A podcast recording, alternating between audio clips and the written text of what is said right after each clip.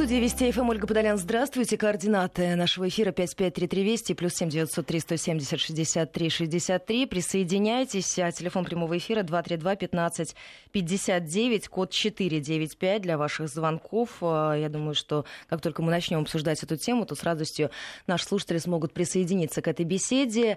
А, сегодня у меня в гостях директор специальных программ Центра защиты от стресса, военный психолог Алексей Захаров. Здравствуйте, Алексей Валерьевич. Доброе и профессор, утро доктора психологических наук, детский подростковый психолог, заведующий лабораторией Института изучения детства, семьи и воспитания Российской Академии Образования а, Илья Михайлович Слободчиков. Доброе утро, здравствуйте. Доброе утро. А, сегодня будем говорить об игромании. ВОЗ опубликовал 11-ю версию международной классификации болезней, куда вошли игромания и синдром нарушения целостности восприятия собственного тела. Об игромании для взрослых у нас хорошо известны, об этом говорят. И с этой проблемой пытаются и борются, причем довольно активно, если мы говорим о закрытии а, различных казино и тех заведений, в которых люди очень многие просиживали часами, днями, сутками и месяцами. Что касается детской игромании, как определить, что у ребенка зависимость, с какого возраста это начинается? Ну, э, говорить о зависимости можно тогда, когда ситуация, что называется, выходит из-под волевого контроля, когда ребенок все время возможное, свободное старается уходить туда э, в игру, не просто в компьютер, потому что э, общение там в тех же чатах еще что-то, немножко другая история, а именно в игру, когда он проваливается в это виртуальное пространство, и оно ему замещает абсолютно все общение, любую совершенно активную деятельность, когда для него это становится такой доминантой э, жизни. Вот в этом случае мы можем говорить о том, что да, формируется зависимость. И здесь есть два фактора. Здесь есть временная составляющая, количество времени, которое он проводит э, в игре, и качественно то, насколько он э, свободно переключается туда-обратно, соответственно, да, и еще важный момент, э, такая как бы подоплека всего этого,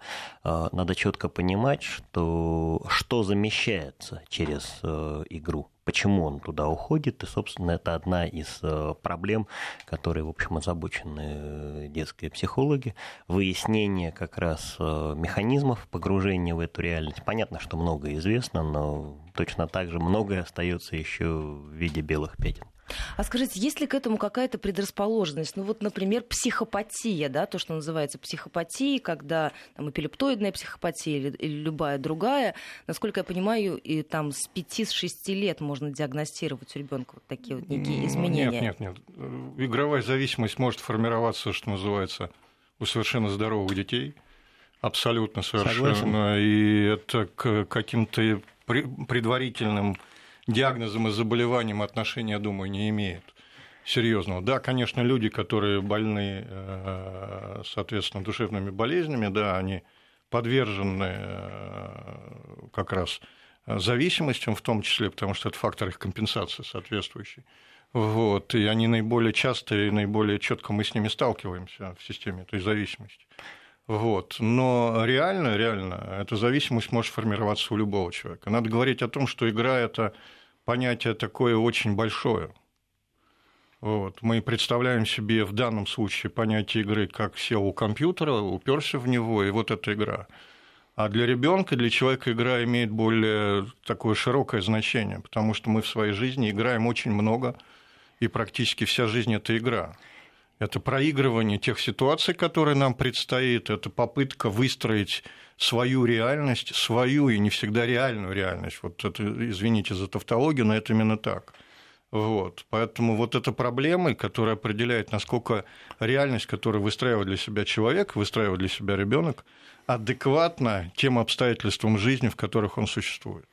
И потом тут есть еще один важный момент. Есть же понятие акцентуация характера, есть психопатия, которая уже относится, собственно, ну, к болезненным, скажем, да, проявлениям. А, дети с определенными типами, дети-подростки, давайте так скажем, хотя сейчас это все очень помолодело, с определенными типами акцентуации характера, да, там есть некоторая, небольшая, подчеркну, а, ну, сползание, давайте так это назовем, да, к, к определенным формам поведения, в том числе и заместительного поведения. Я абсолютно соглашусь с коллегой, что здесь надо говорить о формировании некого внутреннего пространства и его переноса туда, в компьютерную эту реальность, и однозначно говорить, что вот, если у ребенка есть там или у подростка некоторые, пусть даже психопатические проявления, хотя это уже прерогатива медиков, и они должны подобные вещи констатировать, э, что он однозначно будет предрасположен э, к игровой зависимости, нет, так говорить нельзя. И вообще во всей этой э, истории, во всем этом ажиотаже сейчас, который поднимается вокруг вот этого решения ВОЗ, которое, к слову сказать, в силу-то вступит еще только с 2022 года, есть очень узкий такой мостик, с которого очень легко свалиться, потому что, ну, не в обиду никому будет сказано, нашим, а, многим нашим педагогам, родителям и докторам только волю дай, и диагноз появится у любого ребенка, который не вписывается в те или иные представляемые рамки. Да, либо клинический, либо социальный диагноз, вот с чем приходится сталкиваться. Да. А скажите, вот вы уже упомянули по поводу вот этой группы, я, может быть, сама оттолкнулась по поводу психопатий, а как раз, да, вот когда речь идет о компенсации. А диагностика, она в каком возрасте возможна, да, вот это вот э, э различных психопатий? В детстве, насколько я понимаю, достаточно сложно э, диагностировать, и больше в подростковом возрасте фиксируется эта проблема.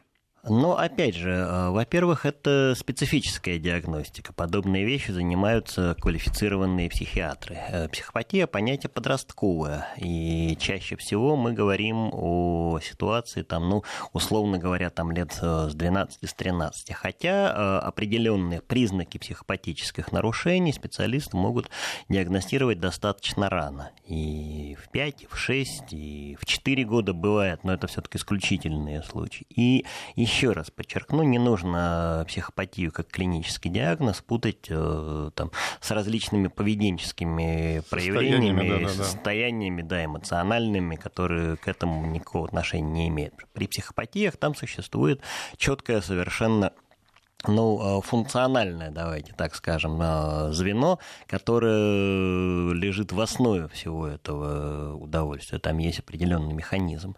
А просто поведенческие нарушения и вообще вся картинка, которая, кстати сказать, и чаще всего и приводит э, в качестве фона вот к этой игровой зависимости, тогда, когда ребенок бежит в игру от проблем, от социальных, от педагогических, от там, личностных, личностных да, любых других, это немножко про другое все-таки история. А скажите, э, вот эта проблема, если мы говорим об игромании, она же, наверное, еще и до развития компьютерных игр и гаджетов существовала. Конечно. Когда Однозначно. дети играли и заигрывались. Конечно. И когда конечно. их невозможно было вытащить из игры, начинались конечно. истерики. Конечно, конечно. Но тогда на это не обращали внимания, насколько я понимаю. Обращали. Обращали? Обращали. А, вы абсолютно правы. Проблема была всегда, только она не а, определялась именно как вот такая гиперпроблема, потому что откуда вообще вся эта история взялась? Она взялась э, в связи с э, ситуацией в образовательной среде прежде всего, когда ребенок вместо того, чтобы учиться, вместо того, чтобы там заниматься разными э, полезными с точки зрения педагогической системы делами, занимался вот этим вот всем. А, как, ну, я не берусь сказать зависимость, да, но сама проблема погружения ребенка в игру, э, она, ну, собственно, не проблема, нормальная ситуация, она была, конечно, всегда, и это характерно для абсолютно э, любого возраста, там, начиная с самых маленьких детей, связано это с простой вещью. Ребенок в игре э, реализует совершенно естественные для него э, некие парадигмы. Развивается. Развивается, да, и чем ярче э, Э, сама игра, чем, э, опять же, соотносимо ярче его фантазия в этой игре, тем, естественно, ему хочется в ней находиться как можно дольше. А уж тогда, когда начинается игра с партнерами, когда он не один в этой ситуации, да, а со сверстниками, там, э, те же войнушки вспомните, уличные, да, там, и, ну, масса всевозможнейших вещей. Это создается особое очень активное пространство, в котором ребенку хорошо, комфортно, не потому что ему не надо выполнять обязанности какие-то, там тоже огромное количество ролей, обязанностей и всего остального. Просто это его пространство, и оно для него не то что органическое там, или он его сам создал, а это пространство, в котором ему предельно комфортно. Он его сам регулирует. Вот, совершенно точно. Он его сам регулирует. И в этом смысле э, то, про что как раз коллега начал говорить, э, проблема игрозависимости – это во многом проблема регуляции, конечно. Именно так, да. Еще раз назову наши эфирные координаты. 553320 плюс 7903 170 63 63. Присоединяйтесь к нашей беседе. Если у вас есть вопросы, то присылайте нам их в WhatsApp, Viber и на смс-портал. И в ходе сегодняшнего разговора обязательно ваши вопросы, уважаемые радиослушатели, мы озвучим. Но скажите, вот если раньше эта игра, она все-таки была, ну, чаще всего коллективной, да? То сейчас э, у ребенка есть возможность вообще полностью изолироваться от социума, да, даже иногда от собственных родителей, от бабушки и дедушки. Вот сейчас каникулы, и, собственно, э, если раньше ребенка невозможно было достать с улицы, что называется, позвать его домой и уговорить хотя бы пойти на обед, то теперь он не выйдет из своей комнаты. И даже от, э, там, от маленького телефона, если раньше это должен был быть компьютер, да, он там находился на каком-то за столом, то сейчас он может находиться с этим телефоном везде. Он, собственно, может сказать, что он пошел гулять, сидеть на лавочке и продолжать эту игру. Ведь эта проблема, она же усугубляется именно Абсолютно этим. Абсолютно согласен. Она не просто усугубляется, усугубляется, а вот, собственно, то, что вы обозначили, смена самого вектора этой игры и выход э, игры из э, социального поля вот в эту вот узкую нишу совершенно, когда ребенок самостоятельно восстанавливает всю эту историю. Да, он тоже, безусловно, общается, потому что там многопользовательские, скажем, те же игры но это общение очень специфическое, раз, а во-вторых, оно вообще никак не связано с реальной социальной деятельностью. Да, оно, конечно, там виртуально восстановимо, безусловно, он тоже там э, развивает некие свои навыки, но ну, это Самое происходит... Главное, там себя самоутверждают очень активно. Вот, там э, смещаются акценты абсолютно в такой игре, и самое главное, что проблема получения обратной связи, она весьма специфическая. Ведь в реальной игре, в реальном общении он не может на это повлиять, ну, кроме как собственным поведением. То здесь он в любой момент э, нажмет, там, не знаю, кнопку, ну, да. отключится, выйдет э, и сделает еще какие-то действия. Все, нет у меня. Да, как маленький ребенок. Я в домике, я спрятался совершенно точно. И, к сожалению, когда э, идет ситуация формирования вокруг него одного вот вот этого пространства, самого разнообразного игрового, э, в частности, про которое мы говорим, это, конечно, ситуация, ну, на мой взгляд, возможно, это немножко жестко прозвучит, это ситуация, двигающаяся в сторону патологизации. Да, именно так. Я бы хотел обратить внимание на то, что мы, относясь к игре, мы определяем себя а, в игре как в факторе существования в жизни. Игра – это модель жизни, модель поведения. И есть две, э, что называется, большие разницы в системе игры. А, раньше в нашей стране существовали так называемые игровые институты, которые позволяли детям э, на определенных периодах в системе игры расширять свое сознание, выстраивать широкое сознание и адаптировать его в социальной среде, очень четко определяя роль и место личности в этой социальной среде.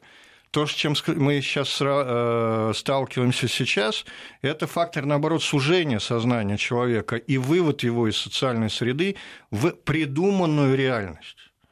И э, Соглашусь. это четко совершенно ограничивает социальные основы существования человека в этих выдуманных играх, в которых реальности нет никакой.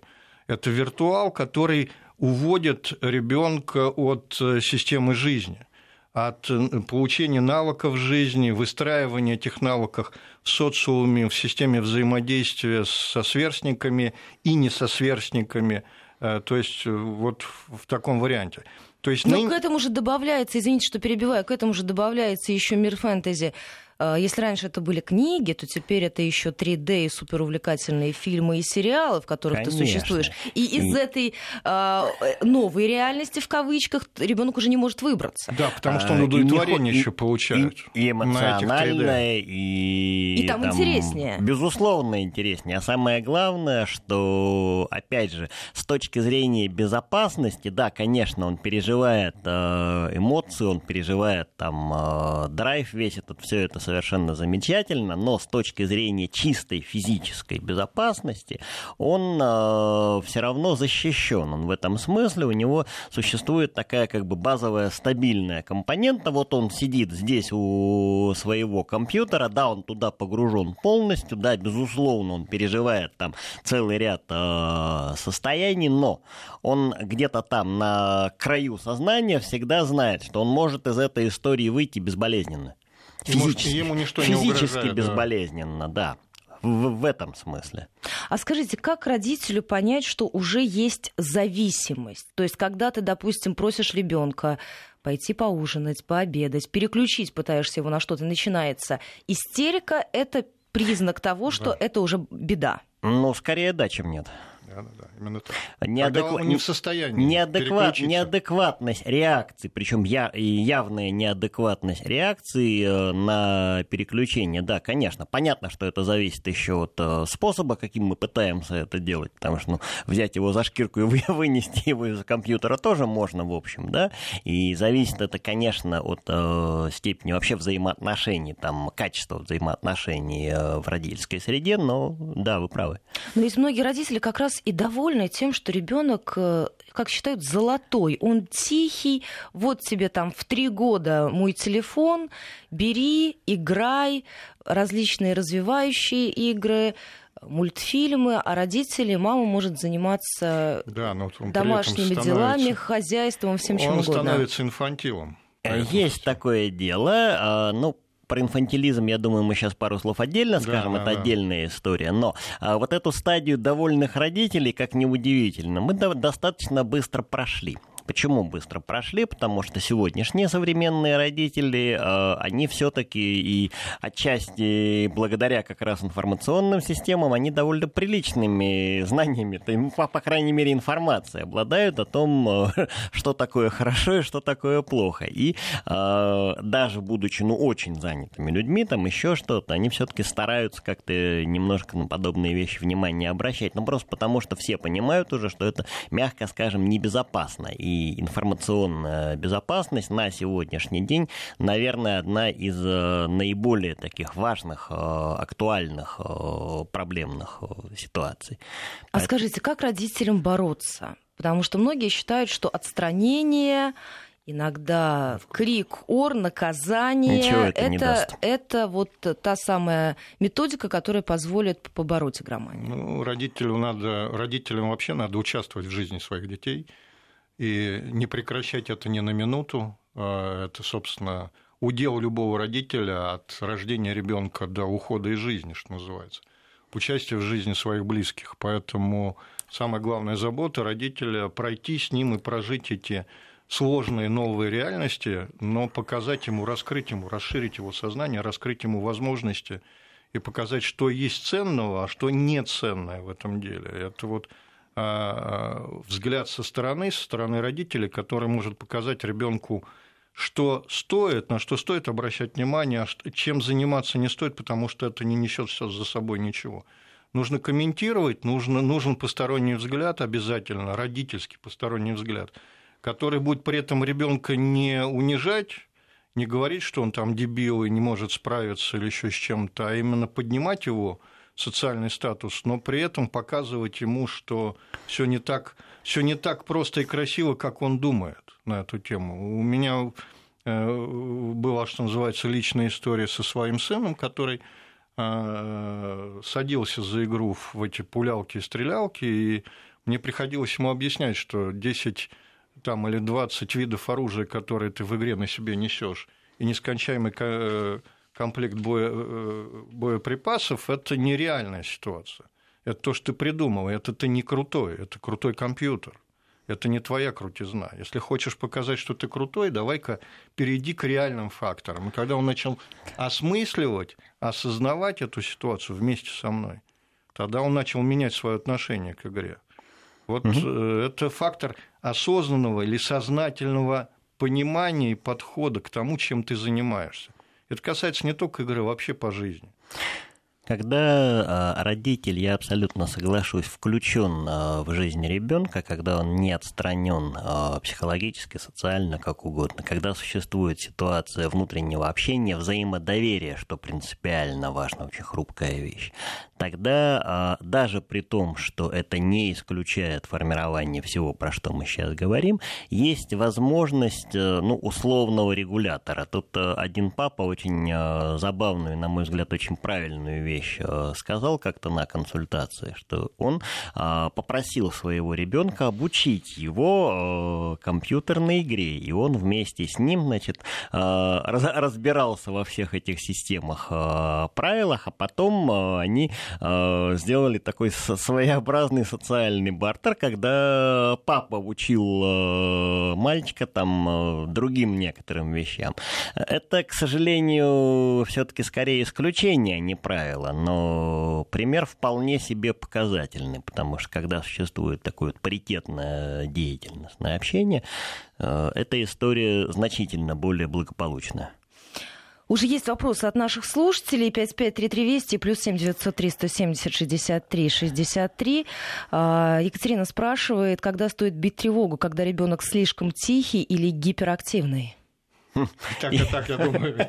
И в тех, и в других случаях, смотря в чем проявляется. Сама по себе гиперактивность тоже очень сегодня популярная история, когда под гиперактивность начинают э, запихивать вообще все, что угодно, любое нормальное подвижное поведение ребенка. Он может от природы быть очень живым, очень свободным, и ни о какой гиперактивности здесь речь не идет. Гиперактивность и э, сочетанный с ним синдром дефицита внимания ситуация фиксируется тогда, когда это проявляется, опять же, в деятельности, в образовательной деятельности, когда ему сложно сосредоточиться, когда ему сложно переключаться, когда есть там целый ряд очень э, четких э, описанных навыков. Вот тогда да речь идет об этом. Если ребенок просто свободно регулирует свое поведение, у него же должно быть, безусловно, пространство свободное от взрослых. Это тоже правда. И он должен иметь возможность спокойно играть. В конце концов, когда маленький ребенок играет со своими игрушками, к нему никто не лезет, никто же не бьет тревогу, что он у нас игрозависимый, да, там э, сидит в этой своей э, э, люльке и играет в игрушки. Нет, про это речь не идет, поэтому тут тоже аккуратно надо. А, Еще один вопрос. Э, психопатия наследственная или приобретенная? Хм. А, но на самом деле вопрос немножко не по адресу, я бы все-таки переадресовал э, психиатрам. И так, и так. Есть э, ряд признаков, которые предрасп... формируют предрасположенность, но прямым наследственным заболеванием оно, конечно, не является. Тем более, что психопатия это вообще не заболевание, это, комплекс, это комплекс, да, комплекс состояний. Но она, она не лечится, как, только которая э, корректируется на протяжении жизни. Она корректируется на протяжении жизни, как правило, да. Есть э, направленная коррекция, есть фоновая коррекция, которая идет уже после активной фазы. Но еще раз говорю, это, это такие специфические да, уже ситуации. И у нас буквально остается 20 секунд до новостей середины часа. 553320 плюс 7 903 170 63 63 наши эфирные координаты. Присоединяйтесь к нашему разговору. Задавайте ваши вопросы. Алексей Захаров и Илья Слабучиков сегодня у меня в гостях. Сразу после короткого перерыва на новости вернемся в студию и продолжим этот разговор.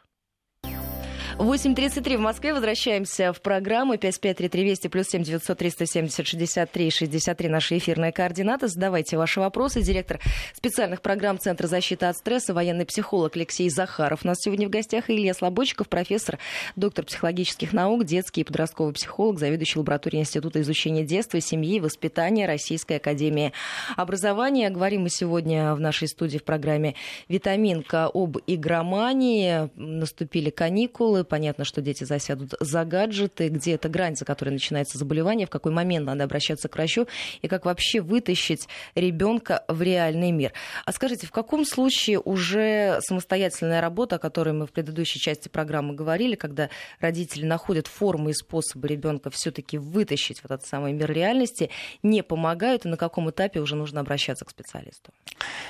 Можно выделить, э, ну, условно, конечно, но определенные признаки тогда, когда мы имеем дело все-таки уже с расстройством, неважно, личностным, э, физиологическим и так далее. Когда ситуация начинает влиять на э, режим дня, когда ребенок вместо того, чтобы отдыхать, не может фактически переключиться от компьютера, когда он проводит там условно сутки практически, да, по там недосмотру у родителей, либо еще по каким-то причинам, неважно совершенно. Я отнюдь не считаю, что все надо на семью валить. Есть определенные вещи, э, ну, плюс-минус объективные. Когда мы начинаем наблюдать невротические проявления, чистые невротические проявления, когда не обязательно истерика, когда ребенок а, понимает, что вот там он что-то где-то не доиграл, он туда рвется всеми способами, и все остальное идет э, как фон для возможности возвращения в игру. Тогда, когда э, он проваливается э, в эту игровую реальность настолько, что вынуть его, что называется, наружу, такое тоже бывает, это хотя это уже достаточно такие глубокие вещи, чрезвычайно тяжело. Вот, э, собственно, такой вот... Когда возникают физиологические круг, да. депривации, это ребенок отказывается от еды, от сна, а отказывается от... А, Замещение в другую сторону да, начинает да. формироваться. То есть в этот момент уже нужно да, родителям да, да, обращать да, внимание, да, обращаться к специалисту. Да, да. Когда он не может даже оторваться для того, чтобы сходить в туалет. Ну, а если... это совсем предельная ну, история. Это Но факт, тяжелый факт вариант, имеет да, место, да. да. да. А если ребенок выбирает очень жестокие игры, вот всякие различные, там, стрелялки, управление вертолетом, когда э, в этих играх э, стреляют в животных, убивают собаку, например, вот это вот все. Все подобные игры являются, прежде всего, как и вообще все игры, являются диагностическими. И в этом э, случае мы всегда должны рассматривать э, ситуацию, которая в принципе существует с ребенком. Это может быть способ вытеснения агрессии, это может быть способ вытеснения тревоги, это может быть способ реализации страхов. И очень часто ребенок э, в игре проигрывает все это, проживает все это, и это дает ему условный, очень условный, а самое главное, к сожалению, очень ненадежный механизм регуляции всего этого на социальном уровне. То есть тогда, когда он позволяет себе в игре быть таким, какой он есть, э, на самом деле не таким, каким мы его видим. И когда он э, позволяет себе снимать все свои защиты, как раз понимая, что он, в общем, э, здесь царь, бог и властелин. И это одна из самых, наверное, часто встречаемых ситуаций. С этого в свое время начинались все игры, как раз вот эти стрелялки-бродилки, когда ребенок, будучи не успешен в реальной э, социальной деятельности, реализовывался, замещал это через э, успешность в игре, проходя все эти стадии, побеждая, э, там, от, от, отстреливая нехороших э, товарищей и так далее. Редкая история, когда ребенок убивает просто того, чтобы ради убить. Как правило, за этим все-таки стоят более сложные психологические механизмы. Да, именно так. Причина, надо понимать, что очень важно, что ребенок, проживая э, эти ситуации в игре, он совершенно по-разному реагирует на эти вещи. И нужно следить за тем, чтобы игра была э, реализацией э, сознательного механизма его собственного, потому что ребенок может реагировать на ситуацию в игре эмоционально, как правило – все ситуации, связанные с формированием зависимости, в большей степени это факторы эмоционального реагирования, которые закрепляются физиологически очень легко и быстро, и что и приводит, собственно, к зависимости. Чтобы избежать этих вещей, надо как раз выстраивать игру в системе осознанного, сознательного проживания того, что происходит с ним там. То есть ребенок должен понимать, что с ним происходит, что он делает и почему он это делает. Когда он это понимает, он уходит от факторов проявления и э, резкой агрессии, потому что эта агрессия начинает в системе сознания вредить ему самому. Вот. И здесь вот э, работа в игре на осознанном действии, когда работают его мозги, а не когда работают эмоции – вот это единственный вариант, э, который позволяет ребенку выйти из таких агрессивных факторов. Вы знаете, у нас очень много вопросов. Если можно, давайте. буквально за две минутки давайте мы в режиме Блиц ответим, а потом угу. уже такими широкими мазками пойдем. А, скажите, до какого возраста вообще нежелательно ребенку позволять пользоваться смартфонами и компьютерами? Нет таких ограничений. Если ребенок э, свободно это делает, в конце концов, извините, современная жизнь есть современная жизнь. И... Если он не найдет это дома, он найдет это одноклассника. Он найдет это у одноклассников, и искусственное ограничение, будет, да. да еще и необоснованное к тому же, да, но приведет только к обратной реакции. Существует ли курс реабилитации от игровой зависимости? Да, существует, но это чрезвычайно сложная вещь. Очень сложная вещь. Ну, надо понимать, что если это зависимость, и это если поставленный диагноз клинический, то мы будем говорить не столько о лечении и вылечивании, сколько о достаточно длительном ремиссионном периоде. Согласен. Это э, надо разрабатывать индивидуальную коррекционную программу. В этом смысле никакие тренинги, там еще какие-то вещи, они не помогают. Здесь идет сочетание специалистов и психолога, и психотерапевта, иногда гипнотерапевта. Э, речь не идет о медикаментозном лечении, как вы понимаете, таблетки от зависимости не существует. Но здесь надо именно рассматривать индивидуальный случай и Это очень тяжелый механизм. Очень. Ну, я могу вам в пример привести, чтобы было понятно. Мы все прекрасно знаем, как люди вылезают из наркотической зависимости. Принцип тот же самый. Согласен. А, Еще один вопрос. Э, подросток 12 лет, очень агрессивный, э, периоды злобно-тревожные, резкой агрессии, играет в жестокие стрелялки. Два момента. Во-первых, обязательно проконсультироваться с психологом, потому что там, может быть, уже нужна консультация не психолога, а психиатра.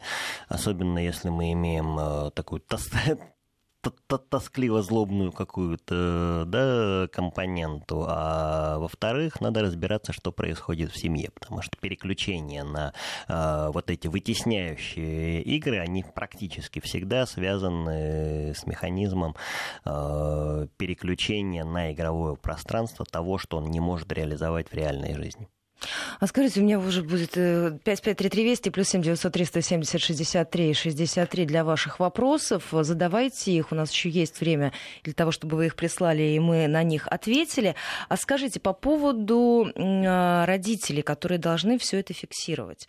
Вот слушательница написала, да, ребенок агрессивный. Некоторые родители, у которых есть агрессивные дети, они говорят, ну вот у, у сына или у дочери вот такой характер, да, вот э, ну, немножко агрессивный или там слегка возбудимый.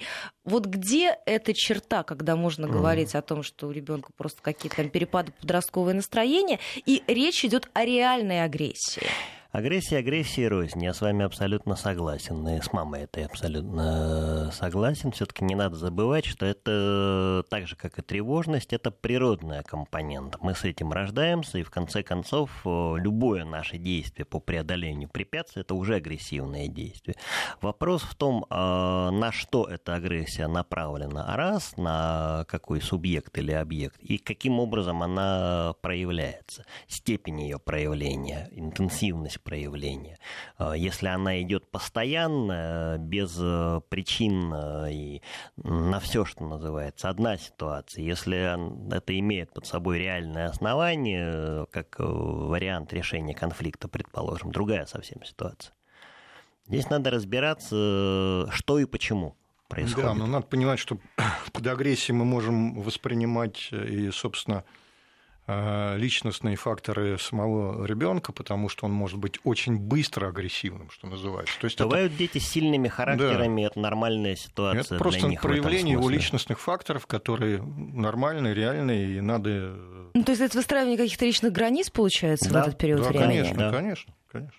И ну, а как... личных границ, и границ общения, и границ взаимоотношений, конечно. Ну, когда для этого нет причины, нет повода, и наоборот, когда родитель пытается ребенка успокоить, и, да, а, и от этого получает только Обра- еще больше да, да, эффект. Тогда с этим надо разбираться. разбираться надо да. разбираться, почему это происходит. Это далеко не всегда патология, это может быть э, формирование вполне, ну, условно говоря, невинной психологической проблематики, которая решается двумя-тремя консультациями. Тут есть еще один вопрос очень интересный, потому что понимание э, и восприятие родителям того, что происходит с ребенком, это не факт, что это действительно происходит с ребенком. Мы Тоже очень, правда. Мы, мы очень часто сталкиваемся с ситуацией, когда э, э, родители реализуют свои собственные страхи через детей, свои собственные проблемы через детей.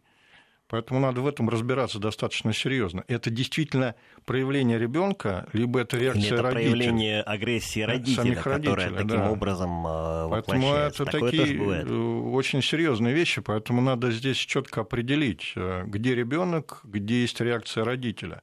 А есть в ситуации, бывает обратное, тоже приводит к ним, когда родитель самоустраняется, эмоционально даже самоустраняется от проблемы ребенка, а потом получает результат достаточно тяжелый, когда он же не справляется с ребенком. Это тоже фактор поведения родителя. И э, вроде бы вот он сидит и хорошо, и меня ничего не волнует. И самое главное, пусть главное, меня ребенок не трогает. Я... Мы сейчас, простите, да. должны прерваться на региональный блок и подробная информация о погоде, и сразу после короткого перерыва продолжим. В Москве 8 часов почти 48 минут. Возвращаемся в программу 553320 плюс 7 900 370 63 63 наши эфирные координаты. Еще успеете задать э, ваши вопросы. А, я напоминаю, что в гостях сегодня у нас Алексей Захаров и Илья Слободчиков. А, я думаю, что если вопросы будут, то мы обязательно даже, может быть, в режиме Блиц на часть из этих вопросов а, ответим. Скажите, спрашивают у нас по поводу игромании можно ли э, вылечить холодным душем, медитацией, активными занятиями спортом? Здесь разные варианты предлагают наши слушатели. Переключить можно. Вылечить э, все относительно. Весь вопрос э, вот в чем. Если это ситуация именно зависимости, чистой зависимости, тогда скорее нет. Это может быть элементом комплексной э, терапии, комплексной коррекции, пожалуйста. Там э, и и душ, и переключение на спорт, и что Это угодно. может помочь, но не Это решить. может помочь, но не решить. Потом не надо забывать, что спортивные э, занятия, чрезмерное увлечение, что называется, да, там э, теми же тренажерами, еще что-то. Это тоже игровая это зависимость. Это тоже аналог игровой зависимости. А скажите, как родителю правильно определить так называемый период ломки, что у ребенка, что вот ребенку этого не хватает? Этого это чего? Игры? А,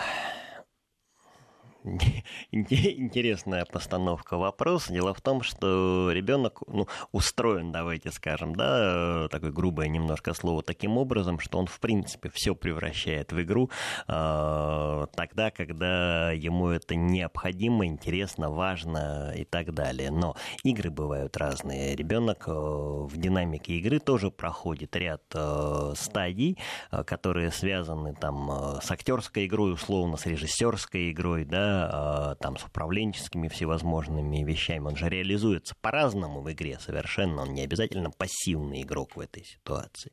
И здесь, э, если игра однообразна, и ребенок э, вот зависает только вот в этом конкретном поле, вот тогда да, это, наверное, вызывает вопрос. Но тут надо понимать, что если речь идет о ломке, то мы говорим о процессе абстиненции, который возникает в системе зависимости. Это патологическое состояние, это состояние больного человека. Надо понимать, что это будет проявляться э, в поведении ребенка как э, болезненное состояние. Это, это возможно и головные боли, это может быть тошнота, это может быть ну, расстройство сна, неврологическая да, симптоматика. Да, да, да, вся будет неврологическая симптоматика, которая может вести за собой. То есть это сразу будет увиден. Э, родители сразу это увидят. То есть это состояние больного человека. Фактор абстиненции всегда для всех людей, это фактор больного состояния. И он очень виден, и он очень тяжел. Если а... на фоне подросткового возраста это все-таки менее, менее заметно, да, ну просто в силу того, что спектр подростковых проявлений, он сам по себе такой весьма своеобразный, то для детей, да, это практически всегда видно. Ну и абстиненция часто сопровождается агрессивным поведением. Это как правило. Знаете, у нас э, так быстро время пролетело, мы не успели с вами зайти вот еще на какую территорию. Синдром нарушения целостности восприятия собственного тела, да? Вот это, это, это, это, отдельный тяжелый разговор, насколько я понимаю. Ну, Давайте, не столько тяжелый, сколько необходимый раз, и это действительно отдельная тема, уж точно никак не связана Просто мы давайте объясним слушателям, что вот два, два этих момента, это игромания и вот этот самый синдром, они вошли в э, версию, 11 версию международной Но классификации вошли, болезней. Вошли, вошли вот. по разным причинам да. совершенно, потому что и то, и другое стало очень часто фиксироваться. Они в силу этого вошли. Да, да, да. И... Вот то, что это просто стало проблемой. Это, ну, это, во-первых, это всегда было проблемой. Просто про вторую часть, когда мы говорим синдром целостности восприятия собственного тела, это ситуация, связанная с образом «я». Э, вообще с проблемой телесности это отдельный разговор, конечно, очень важный очень нужный. А, если мы возвращаемся к игромании, есть вопросы еще от наших э, слушателей. А, скажите, сегодня многие родители сами зависимы от этого, и, соответственно, дети считают, что в этом нет ничего плохого. Есть такое дело. К сожалению, темп и э, качество сегодняшней жизни, они, э, мягко скажем, друг с другом конфликтуют, потому что темп растет, качество, к сожалению, падает. И проблема реализации взрослого в реальной деятельности, она очень тесно связана с проблемой замещения, в том числе и в игре. И инфантилизация, о которой как раз коллега говорил, это один из таких, в общем, э, основополагающих в этом смысле факторов, когда человек инфантилен, а на сегодняшний день социальная инфантилизация, психологический инфантилизм – это одна из самых ярких и, наверное, таких наиболее э, интенсивно мерцающих звезд на нашем небосклоне. Если уместна такая метафора, это как раз и есть э, путь вот к формированию этой заместительной игрозависимости у взрослых. Еще один вопрос от наших слушателей. Э, Алевтина спрашивает, если ребенок старается в реальной жизни вести себя так, как герой компьютерных игр, стоит ли обеспокоиться? Да, стоит. Это один из первых признаков психологического неблагополучия. Подражательное поведение. Понятно, смотря в чем оно выражается. Но здесь надо понимать, что то, что я в свое время объяснял э, и студентам, и с коллегами мы разговаривали, что эльф по жизни и эльф Толкина Ивановский бессмертный. Это две, две, две разные, разные фигуры разные вещи, совершенно, да, да, да. мягко скажем. Да, и здесь э, прямой перенос э, элементов э, своего героя в реальную жизнь может просто-напросто, к сожалению, плохо кончиться. Вот да, потеря личности, то есть это разложение личности, это очень серьезный вариант. Тут, тут когда дело, замещение тут, происходит. Тут дело даже не в том, что я согласен а, с личностной всей этой проблематикой, а в том, что стираются границы допустимого, границы безопасности размываются. Скажите, вот чтобы переключить ребенка, можно ли завести домашнее животное? Там, кошку, собаку, хомячка, попугая, можно. чтобы да? как-то ребенка от этого отвлечь. Можно. Или бывают такие случаи, когда там даже дом мини-зоопарк заведи, ребенка уже ничем не вытащить. И то, и другое бывает. Есть такой вариант, когда переключается на живое а, существо, и в ряде случаев это помогает, но это от ребенка зависит. И будем говорить от ребенка, либо от стадии его заболевания, если это заболевание есть. Да, и с этим тоже соглашусь. Потому что э, факторы как раз проявления агрессии, когда дело зашло далеко, проявление агрессии уже на животных, которыми пытаются заместить эту Но игру. это уже неконтролируемая да, вещь. Кстати, надо ситуация. понимать очень важную штуку, что сам ребенок от проявления этой агрессии тоже весьма серьезно страдает. Мы еще не затронули вопрос аутоагрессивных проявлений, когда он по отношению к себе, себе всю да, эту да, ситуацию да. делает. Тоже важная штука. А, но все нюансы, связанные с агрессией, так же как и с тревожностью, со страхами, они все являются элементами деформации личности. А если ребенку снится, что он находится внутри компьютерной игры? Здесь надо разбираться, Хорошо. как он ведет себя в реальности. Раз, что представляет собой структура этого сна, это важная вещь. Но, Особенно если сон навязчивый. Да, это повод для консультации, полагаю. Да. Ну, то есть здесь уже родители тоже самостоятельно вряд ли справятся. Да, ну, специалисты а родители разные бывают. И вполне возможна ситуация, когда умный, думающий, э, понимающий родитель э, может разобраться без э, помощи узкого специалиста. Тем более, если это будет разовое проявление, если ребенку игра приснилась, это вполне вариант, и родитель разобрал эту игру с ним нормально, не акцентируя, если это в разовом порядке. Здесь же надо, надо понимать, что излишество-то вредит в обе стороны, как обычно, и любое проявление интересного игрового поведения считать э, патологическим тоже опасно, потому что мы уйдем просто в другую сторону. Э, у нас остается с вами буквально две минуты, наверное, резюмируя наш разговор, допуская ребенка к игре чтобы минимализировать все эти риски.